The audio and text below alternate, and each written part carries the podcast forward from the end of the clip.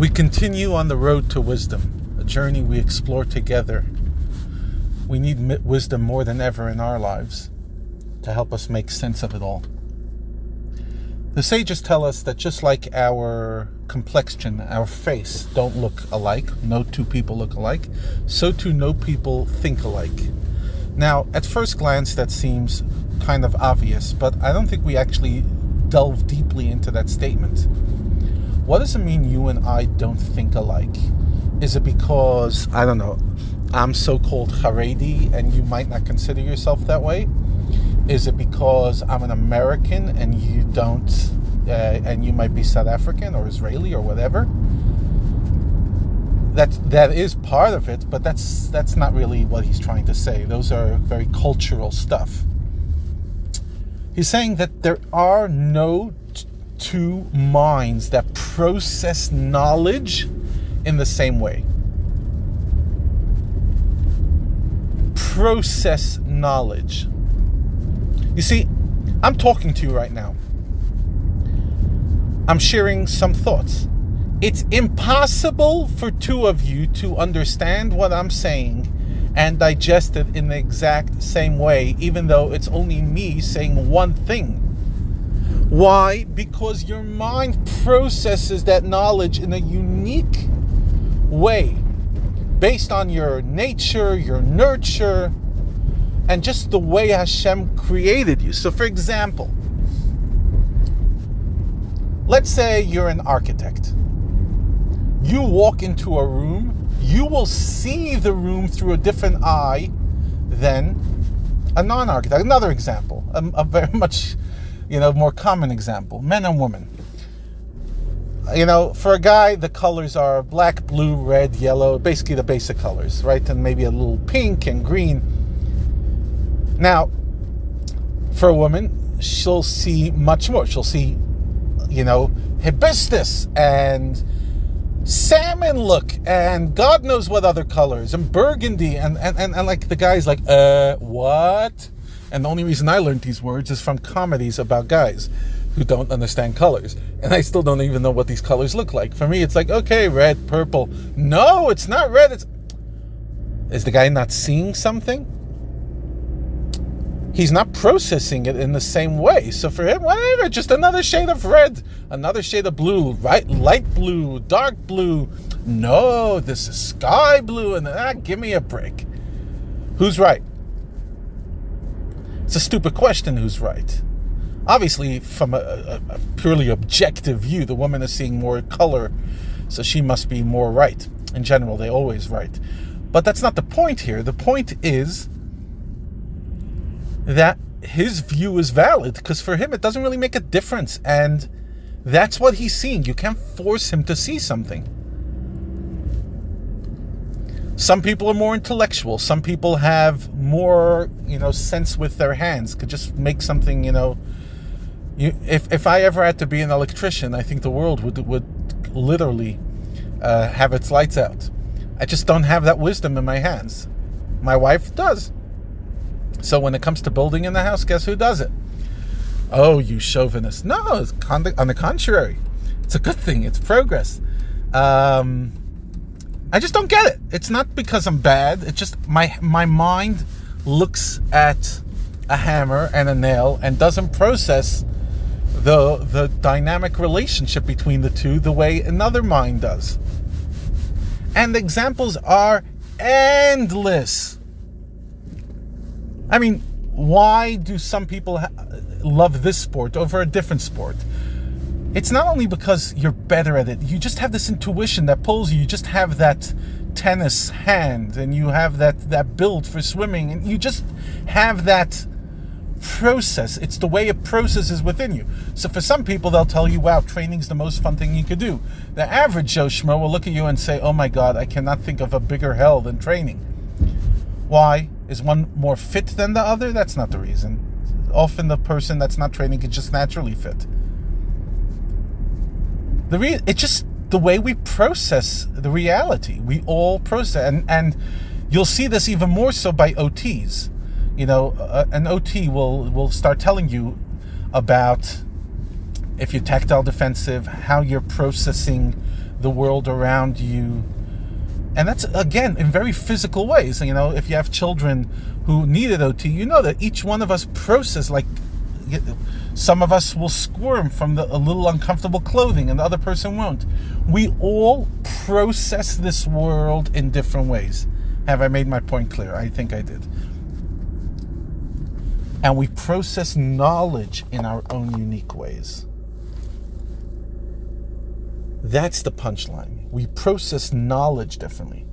And because we process knowledge differently, it leads to a fundamental question that people struggle with Is there more than one truth?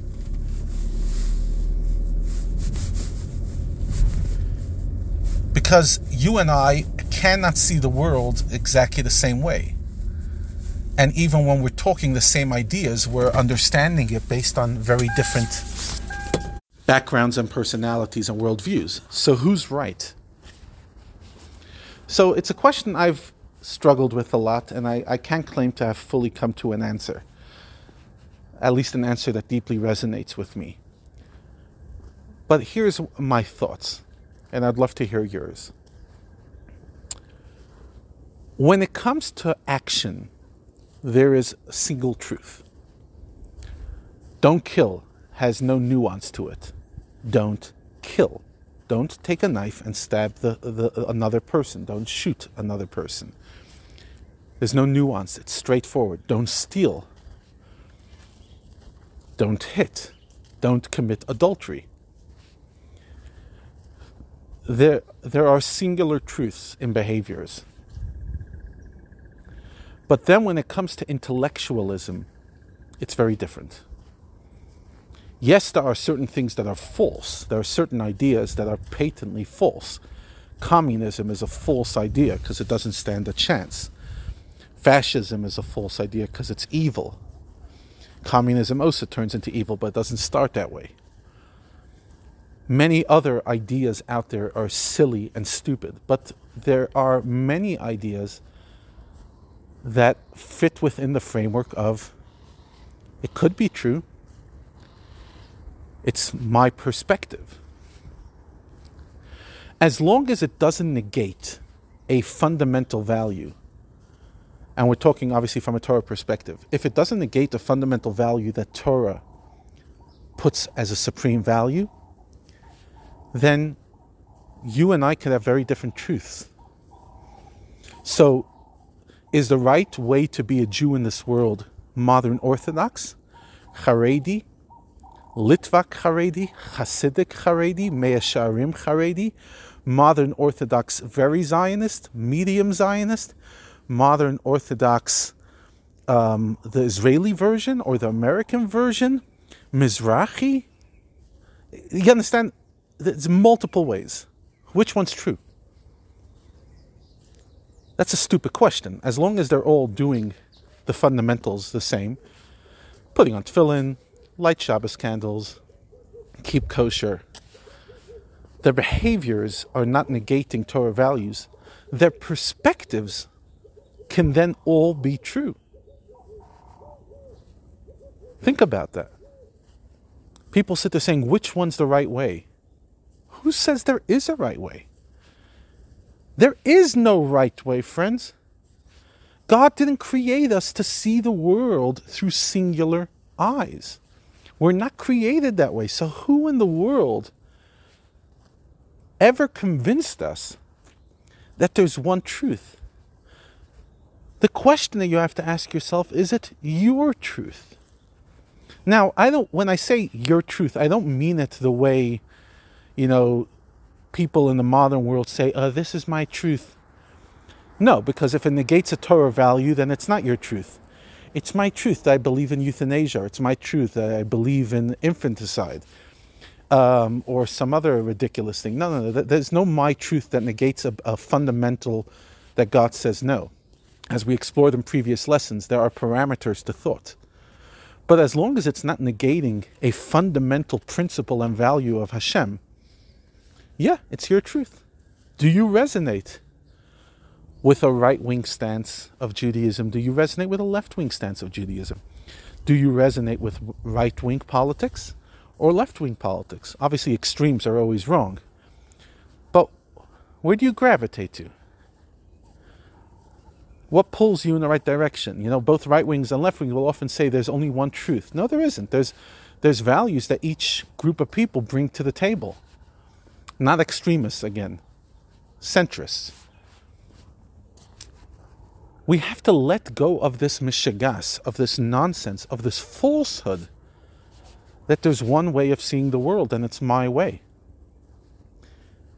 You know, I've gotten a lot of questions recently about this new Netflix series, My Unorthodox Life.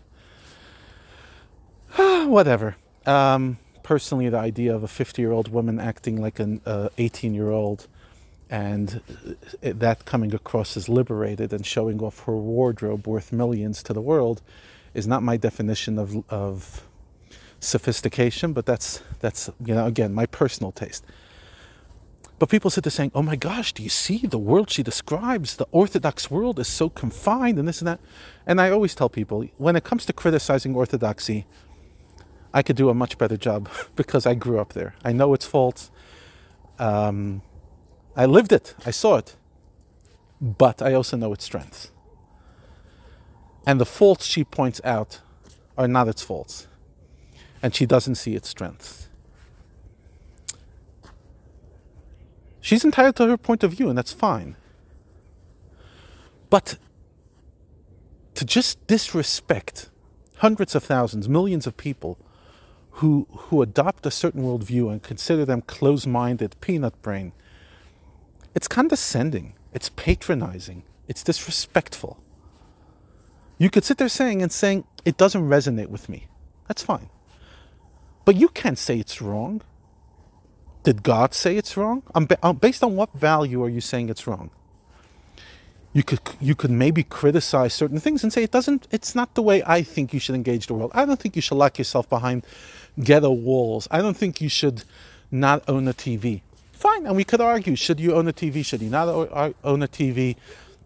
Um, what if you own a TV? What should you watch on TV? Those are all debates, discussions, conversations and you could say it doesn't resonate with me. I don't want to live in Meah Shearim with payas down, you know, all the way down to my belly button and a beard that uh, I could wrap around.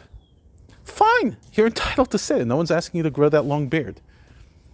Although, you know, you, just between me and you, it's becoming really, really cool to grow beards.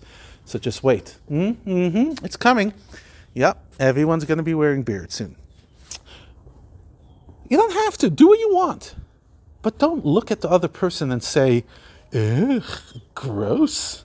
What a bunch of idiots. Again, if they're negating God's values that Hashem made very clear, then it's wrong. I'll give you an example. Neturei Karta, the extreme, the extremists who go and stand with anti-Semites. I know they're wrong because they're going and shaking the hands of people who kill Jews so their Zionistic views don't really matter to me. It's, you know, because Zionism could be a debate, but it's it's their behavior that I could be 100% certain is evil because they're doing something against a Torah value. Do I personally agree with their Zionist views? Not at all. But if their views are just views and they're not hurting anybody, and they're not negating the Torah principles of Ahavat Yisrael, loving a Jew and loving our Holy Land, fine, do your thing. But you're going and shaking hands with terrorists? Mm-mm. No, that's evil. So you see, there are parameters. I'm not saying I'm not like that. You know, those idiots or the the modern day left wing that says everyone's entitled um, to an opinion. There's moral relativism. The Nazis were right from their perspective. No, they weren't. It's nonsense. They weren't right. They're wrong. 100% wrong. How do I know? Because God said so.